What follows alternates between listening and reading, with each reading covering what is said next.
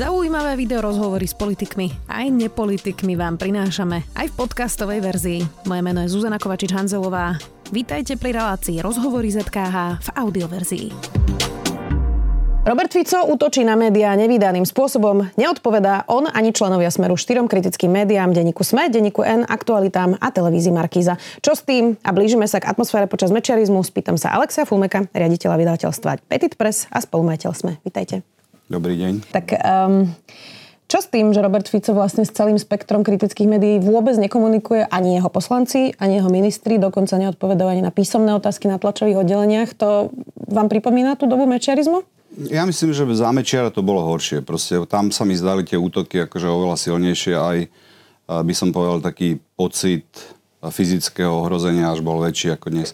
To, že neodpovedajú, ich pustí, podľa mňa v jednej chvíli. Proste to sa nedá udržať dlhodobo. Že to nevydržia aj, celé 4 roky? Aj, myslím si, že aj. No, uh, a aký zámer má Robert Fico? Ten istý, ktorý má stále. Proste chce spochybniť médiá, ktoré sú kritické. To znamená, že Robert Fico je typický predstaviteľ vlastne kultúry, ktorá je reálne mocenská, hej, že ktorá nefunguje napríklad denníku SME, lebo ja som jemný človek, takže, takže proste je to úplne iná kultúra, ktorá vlastne akože vyžaduje od vás, aby ste sa pozerali na svet rovnako ako on sám. Hej, však nie nadarmo ho volajú predátor alebo proste akože silný politický muž.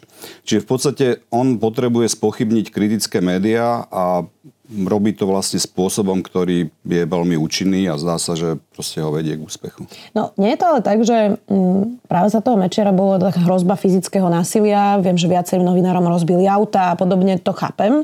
Ale že sa to vlastne teraz zmenilo na tie hybridné hrozby pre novinárov, že už to nie je to nevyhnutne fyzické násilie, ale diskreditácia, sociálne ano, siete. Sociálne siete, kde teda ja nie som, ale chápem, že vlastne akože na sociálnych sieťach je veľmi nepríjemné, pokiaľ sa ako novinárom vyhráža, vyhrážajú fanúšikové vlastne ako keby či už predsedu vlády alebo kohokoľvek. Je, je, je to nepríjemný stav, ktorý vlastne môže mať e, napríklad teda aj nejaké psychické dôsledky. To znamená, akože strach, ktorý vlastne tí ľudia majú, môže vyústiť do úzkosti. Teda ja nie som psychiatr, ale jednoducho viem si predstaviť, že toto môže byť problém. Ale áno, táto hrozba akože zamečiara nebola, ale bola tam hrozba, však pamätáme si, že k nám chodili, preto sme vlastne nakoniec s Karolom Ježikom si objednali ochranku, lebo jednoducho prichádzali ľudia, ktorí chceli rozbíjať okna alebo ktorí chceli akože útočiť na novinárov. To znamená to hecovanie zo strany politikov smerom akože k tej, by som povedal, agresívnejšej e, časti spoločnosti, to je vlastne vždy nebezpečné, lebo neviete, kam to vyústi. A podľa mňa ani Robert Fico nevie, kam to vyústi.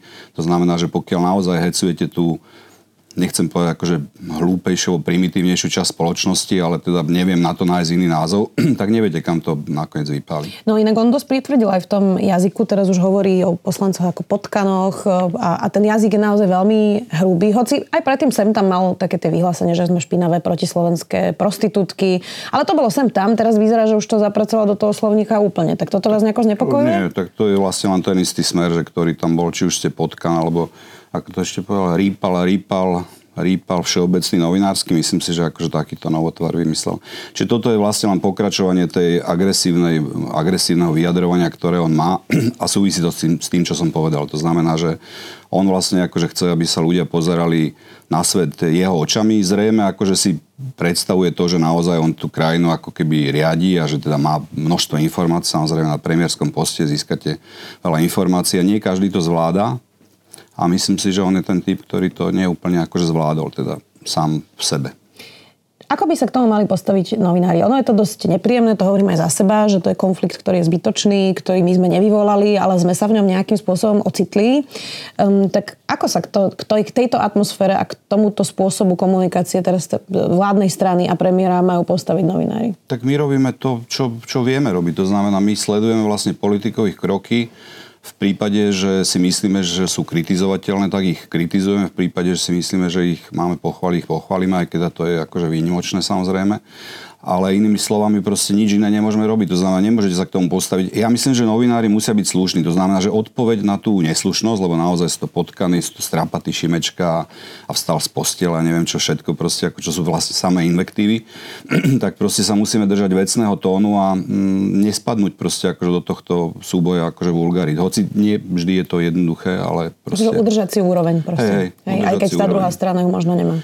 Udržať si úroveň, to je jediná možnosť. Akože nad neslušnosťou sa dá zvíťaziť iba slušnosťou, lebo ak začnete byť neslušný, tak potom vnášate fatálne konflikty do spoločnosti. Čiže aspoň tá jedna strana musí vyvažovať e, vlastne tú, tú neslušnosť. To znamená, že Robert Fico môže mať pocit, že je neoprávnene kritizovaný, alebo že je kritizovaný vlastne ako keby nadmerne zo strany niektorých médií, ale tie médiá proste mu nepíšu, že, že je potkan, alebo že je proste akože hnusný červ, alebo že je, že zväzak, e, neviem aký, Hmm. Aký by sme povedali zväzak, akože aby sme parafrazovali jeho zväzak obecný. Proste jednoducho nepoužívame tieto slova. No už keby sme použili tie paralely z 90. E, rokov, tak e, to, čo tiež zrecykloval Robert Fico, je výroky Vladimíra Mečera o Sorošovi, o mimovládkach. To tiež v tej dobe uh, fungovalo. On teda hovoril, že, že práve to, že vyhral Mikuláš Zurinda, bolo financované zo zahraničia, financované Sorošom. Tak toto je tiež nejaká paralela, ktorú by sme mohli hľadať? To áno, ale to sú blúdy, rozumiete? Čiže akože, keď, čo sa týka mediálneho prostredia, mediálne prostredie na Slovensku funguje normálne na ekonomickom princípe. To, že vlastne on nás uráža tým, že hovorí, že žijeme, tak ako Mečiar hovoril, že žijeme zo západných peňazí, teraz hovoria, že zo Šorošových peňazí, čo je samozrejme akože nezmysel. To znamená, to je vlastne len ako keby čisté zúfalstvo ľudí, ktorí si vlastne nevedia predstaviť, že by v tak konkurenčnom prostredí, ako akom žijeme my, boli úspešní. To znamená, že oni by možno zarábali tisíc eur, keby proste boli reálne vystavení konkurencii, ktorá proste akože tu je, že by to boli proste obyčajní ľudia, by nejazdili na drahých autách. To znamená, že jeho predstava o tom, že niekto môže byť úspešný len kvôli tomu, že niekto iný ho platí, proste charakterizuje skôr ako jeho prístup k životu a jeho videnie. A je to veľmi podobné, samozrejme, a ešte raz hovorím, že je to nezmysel, lebo celá tá mediálna scéna funguje vo vysoko vlastne konkurenčnom prostredí a jednoducho dosiahať, dosahovať ako zisky je proste čoraz ťažšie a zložitejšie. No, um, tak skúste vysvetliť niekomu, kto to teraz uh, pozerá a prečítal si alebo vypočul si od Roberta Fica, že uh, George Soros vlastní denník SME, uh, že či ho teda vlastní? No, môžem to vysvetliť, ale neviem, že či to nie je akože veľká núda. To znamená, že ja som, ja teda konšpiračné médiá mňa obvinujú z toho, že som Šorošov človek, pretože som v knihe napísal, že som s ním raz stretol. Čo je pravda. Akože to bolo v 95. raz som sa s ním stretol a odvtedy som ho nevidel. Ten pán má 92 rokov dnes a teda, že akože riadi celý svet. No a jednoducho, keby teda teoreticky sme boli financovaní Šorošom, tak asi by som nepriznal, že som sa s ním stretol. To, že som sedel v borde MDIF, to by vlastne akože mali byť, mala by táto krajina na to hrdá, že som bol v nejakej medzinárodnej organizácii, tak ako sedím vo World Association of Newspaper v dozornej rade. Či to je niečo, čo by proste tí Slováci mali pokiaľ teda sú orientovaní prozápadne, tak by mali skôr akože k tomu pristupovať s nejakou, s nejakou úctou a obdivom, než teda s tým, že proste ako keby nás hanobia. To znamená, že Dobre, teraz sa vrátim akože k tej akcionárskej štruktúre. To znamená, že akcionárska štruktúra, ktorá vlastne vznikla po Pente, to znamená, že 39,5%, keď sa kupovalo od Penty, tak 5,5% išli do rúk manažmentu a 34 išlo do fondu Pluralis. Fond Pluralis je manažovaný spoločnosťou, ktorá sa volá MDIF a ktorá kedysi bola založená vlastne akože sa podporí peňazí Open Society Fund v 95. roku. To je proste ako, ako keby sme hovorili to, že Mečiar, keď bol pri založení Slovenska, tak akože dodnes vlastne Slovensko ovláda. To znamená, že, ale čo by inak nevadilo, keby to bola pravda, ale nie je to pravda. To znamená, že on vlastne založil alebo pomohol založiť finančne túto spoločnosť. Táto spoločnosť manažuje ten fond, ale vo vnútri v tom fonde sú akcionármi vlastne množstvo západných spoločností. A jedným z nich je Mediahuis, čo je vlastne najvýznamnejšie belgické vydavateľstvo, alebo jedno z najvýznamnejších belgických vydavateľstiev. A samotný fond Šorošov tam má 1,5%. To znamená 1,5% na v spoločnosti, ktorá má u nás 34%. To znamená, že každý racionálne zmýšľajúci človek musí chápať, že s 1,5% na 34% balíku nie, že nemôžete riadiť nič, ani sa nezúčastníte válneho zhromaždenia. Proste to sú nezmysly. A to, ja si myslím, že to Robert Fico vie, však ja som sa s ním osobne stretol, veď on urobil tlačovku, kde povedal, že ja som Šorošov sluha, však on vie, že nie som Šorošov sluha. On vie, že som s ním diskutoval absolútne rovnocenne a proste akože počúval to, čo hovorím, lebo jednoducho som racionálny človek. Napriek tomu sa postaví proste pred tú kameru, povie Šorošov sluha, Šorošovci. To znamená, robí to vlastne bez akéhokoľvek, e, vlastne akože bez akékoľvek možnosti vlastne protirečiť, pretože to robí na sociálnych sieťach a robí to vlastne ako keby sám s kamerou a so svojimi ľuďmi. A toto je vlastne zase to, nechcem povedať, že druhé riziko, ale to, čo sa tu stalo akože s príchodom sociálnych sietí, že vlastne politici nepotrebujú novinárov. Proste komunikujú svoje obsahy verejnosti tak, ako chcú, bez toho, aby im niekto akože kládol nepríjemné otázky. Hmm. No už ste spomenuli aj tú pentu. Tak ako rozdelené sú v tejto polarizovanej, už rozdelenej dobe aj médiá? E, pretože to, čo vidíme, je e, verejnoprávna RTVS. Uvidíme, ako dlho im to vydrží, či nebudú už vlastne neskôr štátna a či ich nerozdelia. Potom máme tie médiá, napríklad, ktorým Robert Fico neodpovedá. A potom tu máme médiá vo vlastníctve Penty, ktoré keby človek čítal napríklad denník SME a potom číta tie ich e, denníky, tak ako keby to boli dve rôzne reality tak veď nech to čítajú tí ľudia. Tak. Veď tam zase znovu hovorím, akože žijeme, tak ešte sa vrátim k RTVS, to, to, to ste spomenuli prvé. Ja vlastne tá, to úsilie ako keby zrušiť koncesionárske poplatky, to vlastne si pamätám, že ide od nejakých 2000 rokov. Podľa mňa to bol naozaj akože nezmysel, lebo vždy, keď som sa mo, mal možnosť vyjadriť akože k tomuto problému, tak som hovoril, že to aspoň simuluje vlastne akože nejakú trhovú realitu. Proste, že teda tí ľudia priamo platia slovenskej televízie, aj keď zo zákona, ale na druhej strane, pokiaľ niekto chce protestovať, neplatí. Čiže trošku aspoň sa to podobá na trh to, že vlastne zobrali koncesionárske poplatky s tým, že samozrejme by sa museli zvyšovať, lebo jednoducho tak, ako všetky náklady stúpajú, tak sa musia zvyšovať aj poplatky. To znamená, že toto, toto bola akože zásadná chyba. Teraz bude trpieť vlastne slovenská televízia tým, že sa teda zníži na minimum e, ten rozpočet a bude to vlastne veľmi ťažké pre generálneho riaditeľa. Čiže toľko k televízii, ale zrejme to smeruje k tomu, aby jednoducho vymenili generálneho riaditeľa buď tým teda, že zmenia znovu zákon a rozdelia slovenskú televíziu a rozhlas, alebo to proste urobia akože týmto ekonomickým tlakom. Uvidíme. Ale je tam jasné akože úsilie ovládnuť nejaké médium.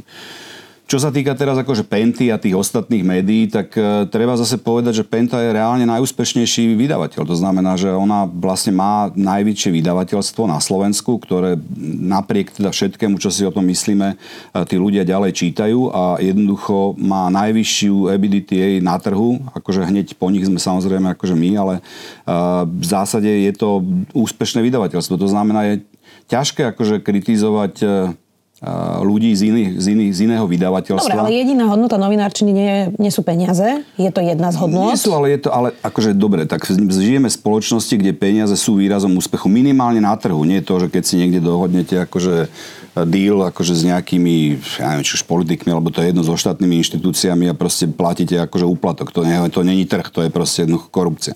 To znamená, že ale z hľadiska akože trhového je to proste tak. To znamená, že žijeme v prostredí, kde peniaze merajú vlastne akože úspech e, dané, danej činnosti, ktorú, ktorú vlastne akože vykonávame a z hľadiska, z hľadiska obsahového, tak niekto si vlastne akože nájde prístup k médiu, ktoré vlastne interpretuje realitu očami Penty alebo očami Jaroslava Haščaka alebo očami akože tej redakcie.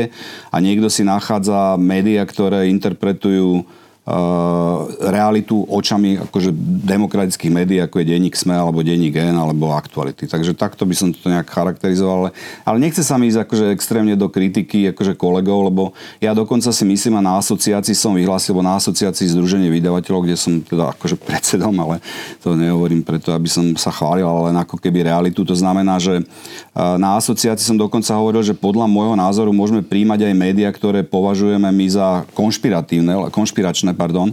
To znamená, že médiá, ktoré vlastne akože by mali sa zapájať do proste bežnej diskusie a bežnej, bežnej činnosti, lebo ja som za akúkoľvek akože komunikáciu. To znamená, že keď tie strany idú od seba, len zvyšujú akože konfliktnosť tej spoločnosti. Že lepšie je komunikovať ako nekomunikovať.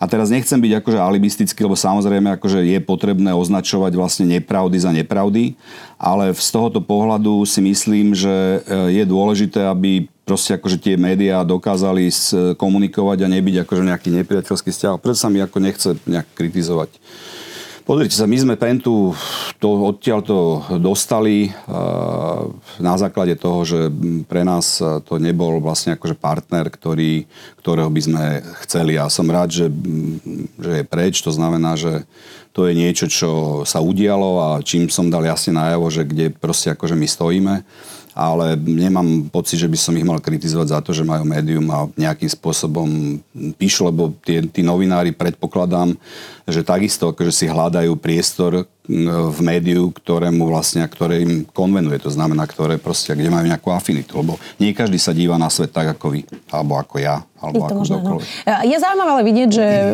akože na, vo svete máme príklady, že si e, miliardár kúpil médium a nespráva sa takýmto spôsobom. Napríklad, že v Bezos má Washington Post a tam nevidno to na obsahu, že by to teda uh, vlastnil miliardár, tak uh, dá sa mať aj iný prístup k tomu, nie? No, dá sa mať aj iný prístup, ale závisí od toho, že akých novinárov tam máte. Jednoducho ešte raz hovorím, proste ako sa pozerajú na svet. Čak zase nepredstavujte si, že Haščák príde do plusky a hovorí, že ako majú písať. To je nezmysel. To proste akože tak nie je. No, ako je na to mediálny trh? Um, ako je na to mediálny, mediálny trh na Slovensku, myslím? Mediálny trh je ako teraz nie, ne, televízia akože neviem komentovať, lebo však tam vlastne sú tri televízie, dve komerčné, plus teda akože jedna verejnoprávna a plus teda spravodajské televízie a malé televízie. Čiže ten trh ako dokonca nepoznám. Tak akože, ale viem, že obidvoje dve komerčné televízie najväčšie produkujú zisk a pomerne akože významný a chápem, čo sa deje proste akože z hľadiska akože inzertných tržieb a inzertných cien v tých televíziách.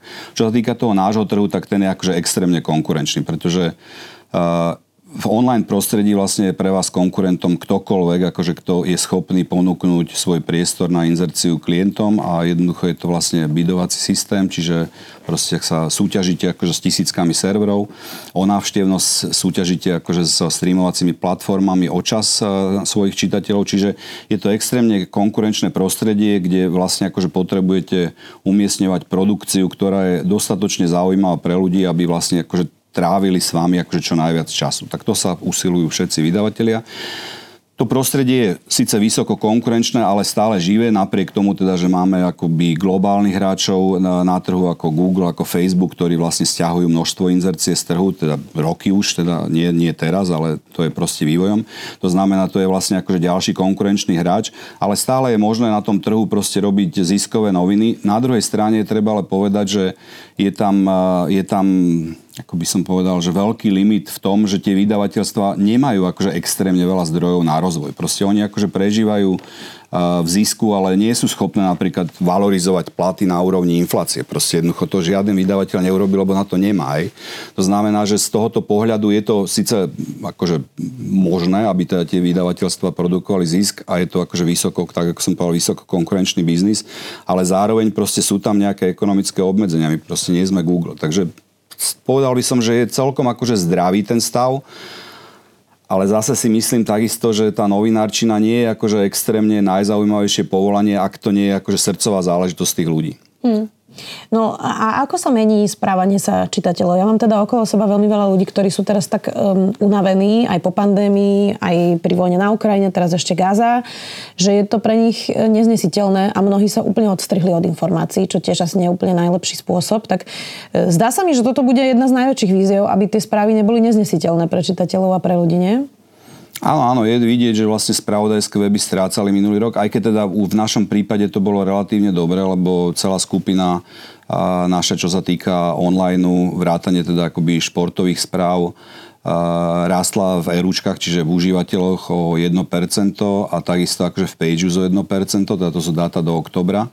A, takže z tohoto pohľadu to bolo relatívne úspešné, ale strácali sme čas. To znamená, strácame vlastne čas na jednu návštevu a strácame akože čas ľudí, čo znamená potom, že strácate akože inzertné inzertné tržby a súvisí to naozaj s poklesom záujmu o spravodajstvo ako také, alebo respektíve akože správy a áno, ľudia sú unavení a budeme musieť nájsť spôsob a prístup, ktorý vlastne bude ich udržiavať, ich pozornosť pri nás, lebo jednoducho ako náhle budete strácať akože strávený čas, tak nakoniec jedného dňa to môžete zavrieť. No. Čo to je nejaký kvalitný typ magazínu, ktorý bude prekladaný aj tými hard news spravodajskými, tak to si to mám predstaviť? Môže byť, tak o to sa pokúšame. Samozrejme tie magazínové formáty idú hore, tak my aj otvorili vlastne akože printovú magazínovú divíziu pred nejakými 7 rokmi, lebo som sa domnieval, že printy e, v magazínového typu budú o niečo odolnejšie ako denníky, čo je, sa ukazuje, že je pravda, že nejdu tak prudko dole. Ale celá tá printová časť je vo veľkej kríze. To znamená, bez tej online časti tí vydavatelia majú len veľmi málo šancu akože na tom trhu do budúcnosti prežiť. Koľko ešte budeme mať tlačené noviny? Podľa mňa 10 rokov minimálne. Proste ako teda takto, neviem či denník, ale jednoducho tlačené noviny určite budú aj cez 10 rokov. Otázka je, že akú periodicitu budú mať. Podľa mňa skôr týždennú než dennú. No, vy máte teda e, dceru v tínedžerských rokoch, tak asi predpokladám, že to tiež vidíte. Mnohí rodičia hovoria, že tá, tie návyky práve tej, tej narastajú, teda prichádzajúce generácie sú, že 20 sekundové video, TikTok a teraz točia, točia, točia, točia. A tú e, pozornosť majú oveľa menšiu, oveľa menej čítajú. Tak toto bude asi zásadná zmena eh, aj pre novinárov, nie? keď príde táto e, generácia do, do, do dospelosti? Určite áno, veď e, tak ja mám nielen, že tínedžerskú dceru, ale mám aj 29-ročnú dceru, čiže akože tam sa to už tiež prejavuje. To znamená, oni nie sú, nie, nie sú zvyknutí konzumovať akože pravidelne spravodajstvo. Proste akože to je objektívny fakt, že skôr proste akože získavajú informácie zo sociálnych sietí a niekedy je človek prekvapený, že čo tí mladí ľudia nevedia proste jednoducho, že akú dôležitú informáciu. A s tým sa bude musieť akože pobiť ďalšia generácia manažerov. Už nie, alebo ja Máte pre nich nejakú radu? nie, nemám pre nich radu. Keby som mal nejakú radu, tak by som ju začal uplatňovať už teraz. Rozumiem, no lebo premyšľam nad tým, že keď vôbec nečítajú, tak ako k ním dostať potom to, že my vlastne píšeme? Hej, no tak ako budete musieť používať distribučné kanály alebo používať distribučné kanály, alebo vy konkrétne tiež používate distribučný kanál, ktorý vlastne ako keby je im bližší. To znamená sociálne siete, kde trávia množstvo času a kde vlastne tie informácie zbierajú a v princípe im skoro jedno, akože aký majú zdroj, veď e, ten prieskum, ktorý myslím sme tu mali asi pred 5 rokmi, tak e, nám hovorilo, že 65% mladých ľudí do 25 rokov, ak sa nemýlim, si myslí, že teda najdôležitejší spravodajský informačný zdroj je Facebook. Čiže proste akože nevnímajú tie značky za tým vôbec. Proste jednoducho čítajú ten text a je im úplne jedno, že kto ho produkuje, či sme, alebo proste nejaká bažant, alebo neviem čo. A za akým zámerom ešte to nevedia, nie? Za akým zámerom, no. Tak hej, ale to hádam sa naučia ľudia rozlišovať. Lebo jednoducho, ak sa to nenaučia rozlišovať, tak to povedie k tragédiám proste jednoducho. Lebo tie spoločnosti budú čoraz konfliktnejšie a začnú vybuchovať. Hm. No, e, mali sme tu teda niekoľko hostí, s ktorým som sa rozprávala o dezinformačných médiách a časť nejakých hostí aj mi, mi hovorila, že oni nevedia, aký je rozdiel medzi štandardnými a dezinformačnými médiami. E, priznám sa, že ma to trochu prekvapilo, aj od nejakých autorít, ktoré tu sedeli. Tak uh, vy ste hovorili, že teda v tých vydavateľoch tej asociácii, že ste otvorení tomu, že by tam prišiel aj niekto uh, z takéhoto spektra. Tak ale potom sa to nestratí, že kto je kto vlastne na tom trhu, keď už dnes sú z toho ľudia trochu zmetení? Takto, akože tá hlavný rozdiel je v tom vo veľkosti tých redakcií, akože preboha, tak ten rozdiel je akože zjavný. To znamená, vy keď zamestnávate 80, 90 alebo my 200 novinárov s regiónmi a keď to robia akože traja ľudia, tak tam ten kvalitatívny kvalitatívny rozdiel je jasný. Potom ďalšia vec je overovanie tých informácií. Vy máte pravidlo, že musí byť overený, myslím, že zo troch zdrojov. Teraz nechcem, za našich čas to bolo z dvoch, keď som robil novinára. Myslím si, že z troch zdrojov. To znamená, že overovanie vlastne zdrojov, to znamená, že je to, je to proste profesionalizované. Tá činnosť je proste profesionálna. To je ako keby niekto chcel robiť inštalatéra alebo opravovať kotla a nevie to proste jednoducho. Čiže, čiže ten rozdiel by mal byť akože zjavný, ale ja si myslím, že teda naozaj tí ľudia sa musia naučiť naučiť e, to rozlišovať. To znamená, že ja len verím, že teda nedôjde k nejakým akože fatálnym tragédiám, ktoré by vlastne potom tých ľudí prebrali, že naozaj to nie je úplný žart, aby jednoducho ako keby sa pristupovalo k informáciám ako k niečomu, čo je veľmi vážne. Aj keď teda ten západ e, vlastne ako keby čoraz, čoraz jasnejšie ako keby toto chápe. A my pokiaľ teda chceme byť akože západne orientovaná civilizácia, tak by sme to mali chápať e, tiež hoci, teraz znovu hovorím, že implicitne, neexplicitne vlastne celá tá činnosť tej, tej, tej smeráckej garnitúry hoci ako keby sa hlási k Európe, a teda však Robert Fico vlastne chcel byť členom toho európskeho jadra, kedy dúfal, že vlastne tým podchytí vlastne tú intelektuálnejšiu časť spoločnosti, aby ho podporovala, tá ho odmietla, lebo proste jednoducho nezabúda na to, čo vlastne akože z čoho on zišiel a, a kto on vlastne akože je. To znamená, že v tejto chvíli to síce formálne hovoria, ale tie kroky všetky hovoria o tom, že že, že nesmerujú akože k západu. Čo znam, to znamená aj, aj, aj dikcia toho, že teda konšpiračné médiá, alebo teda tie médiá alternatívne, že sú vlastne akože na úrovni štandardných médií, no tak to na západe asi nepočujete, lebo jednoducho akože si tí ľudia uvedomujú, že toto môže byť naozaj akože hrozba pre tie spoločnosti. Napriek tomu si myslím, že by sme s nimi mali komunikovať, napriek tomu si myslím, že by mali byť súčasťou ako keby normálneho sveta, lebo mnohokrát je to tak, že tí ľudia naozaj veria tomu, čo, čo píšu a jednoducho ako je s nimi treba komunikovať a argumentovať. No a ako si to mám predstaviť, že niekto z hlavných správ by sedel s vami za stolom a debatoval o tom, že čo vydavateľia? Áno, a čo by nie, prečo nie? Ja, ja niekoho z hlavných správ nepoznám, ale akože prečo nie? Keď e, chce, nech príde, budem s ním debatovať. to je zaujímavý pohľad, to som inak od vás nečakala, sa priznám. A mm, no, vy ste to čiastočne s tým Robertom Ficom naznačili. E, e, oni teraz idú robiť zmeny pomerne zásadné v právnom štáte Chceli to urobiť za dva týždne, vyzerá teraz v čase, keď sa spolu rozprávame, že to bude teda až v januári, uvidíme, ako to dopadne. Máte pocit, že toto už je bod nejakého ohrozenia demokracie, ohrozenia právneho štátu? Ne, neviem na to odpovedať. Viem, viem odpovedať na to tak, že sa mi to nepáči, najmä argumentácia ministra spravodlivosti Suska, že je to inštitúcia, ktorá je akože zaujatá, je, je, to je akože anekdota. To znamená, že vlastne vo chvíli, kedy vy, a ešte, ešte tvrdil, že je to nejaký právny termín, to znamená, že, že zaujatá inštitúcia je proste akože nezmysel. To znamená, že zdá sa mi akože, že extrémne odvážne a z ich strany, že zrušiť takúto inštitúciu, lebo vlastne mm, je to považované za prokurátorskú elitu.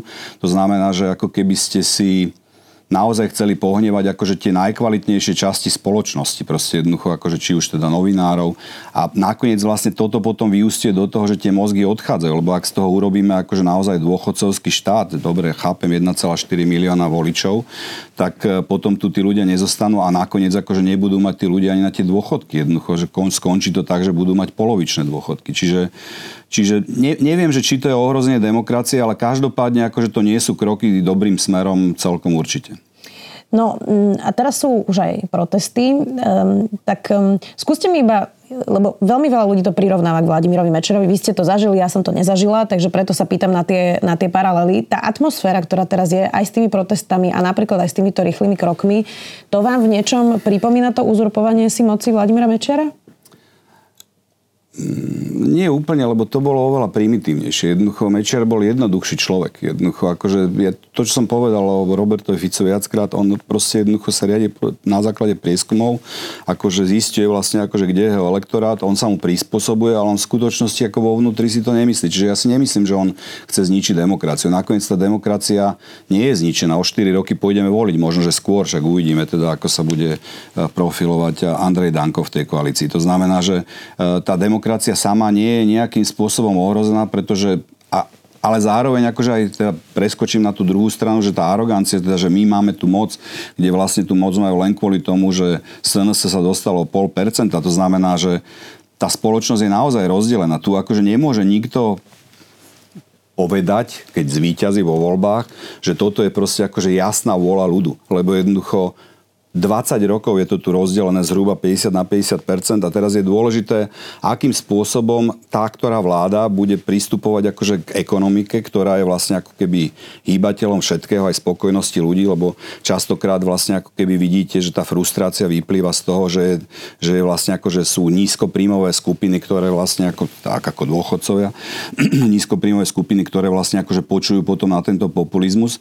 To znamená, že pokiaľ neprídete s reálnym ekonomickým programom v tejto akože obrovskej konkurencii zase akože sveta, tak vlastne tá krajina bude strácať a jednoducho vy sa nestanete hrdinom, ale stále stanete sa proste lúzrom. To znamená, že oveľa dôležitejšie sú proste ekonomické programy, ktoré títo ľudia nemajú. Aj, aj celý ten balíček, veď čo oni urobili. Oni, teda nechcem, že sme to už tisíckrát písali, ale proste z druhého piliera zoberú 1,5%, to znamená potom ďalšie 1,5%, nakoniec neviem, možno, že ho znárodnia, ale, lebo budú potrebovať peniaze na to, aby ich rozdávali, ale vlastne toto je niečo, čo interne by sme povedali, že vo vnútri v našej firme, keby som prehodil zo strediska Korzár na stredisko SME nejaké akože príjmy. To znamená, že žiadne príjmy to akože nezvýši akože toho štátu, a to znamená, že dobré dodatočné zdanenie dividend, ktoré sú zdanené, fajn, akože o 3%, dodatočný akože nejaký bankový odvod, to znamená, že zdravotné odvody, ktoré inak nevidia tí zamestnanci, lebo preto to robia, pretože zamestnanec dostane čistú mzdu,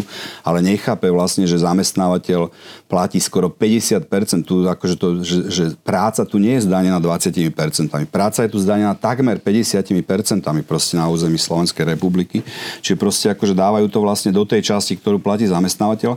A to sú všetko veci, ktoré nepodporujú vlastne akože ten, tú, tú, tú podnikateľskú časť alebo podnikateľské subjekty a zároveň proste idú proti tej kvalitnej časti spoločnosti, ktorá by ju mala ťahať dopredu a preferuje tie menej kvalitné časti spoločnosti, aj keď teda to nie je akože pekné takto hovoriť, o ktoré sa opiera a potom tá spoločnosť proste jednoducho môže skolabovať. Hmm.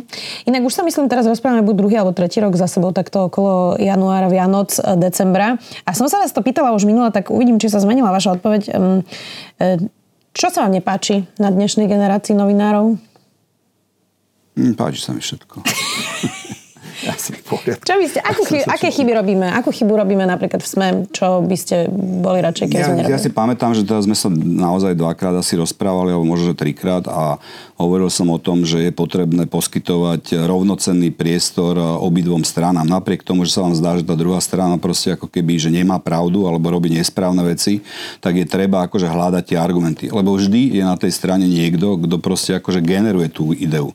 Nie ako minister Susko, alebo ktorý vlastne akože zdá sa len opakuje akože idei niekoho iného, ale sú ľudia presvedčení, ktorí vlastne to robia za nejakým zámerom a s tými ľuďmi sa treba rozprávať. Samozrejme, keď sa s vami odmietajú rozprávať, je to veľmi zložité, čiže akože tým pádom akože nemajú tú šancu akože vám povedať svoje argumenty, ale je potrebné pristupovať proste k svetu bez predsudkov. To je asi to, čo by som povedal. Ale teraz nehovorím, že, že či to tak je alebo nie. Je to len akože všeobecná floskula, ktorá, ktorú by akože každý ten novinár mal mať v hlave. Že bez predsudkov proste. No, a čo by ste chceli, aby sa robilo lepšie napríklad v tomto štúdiu?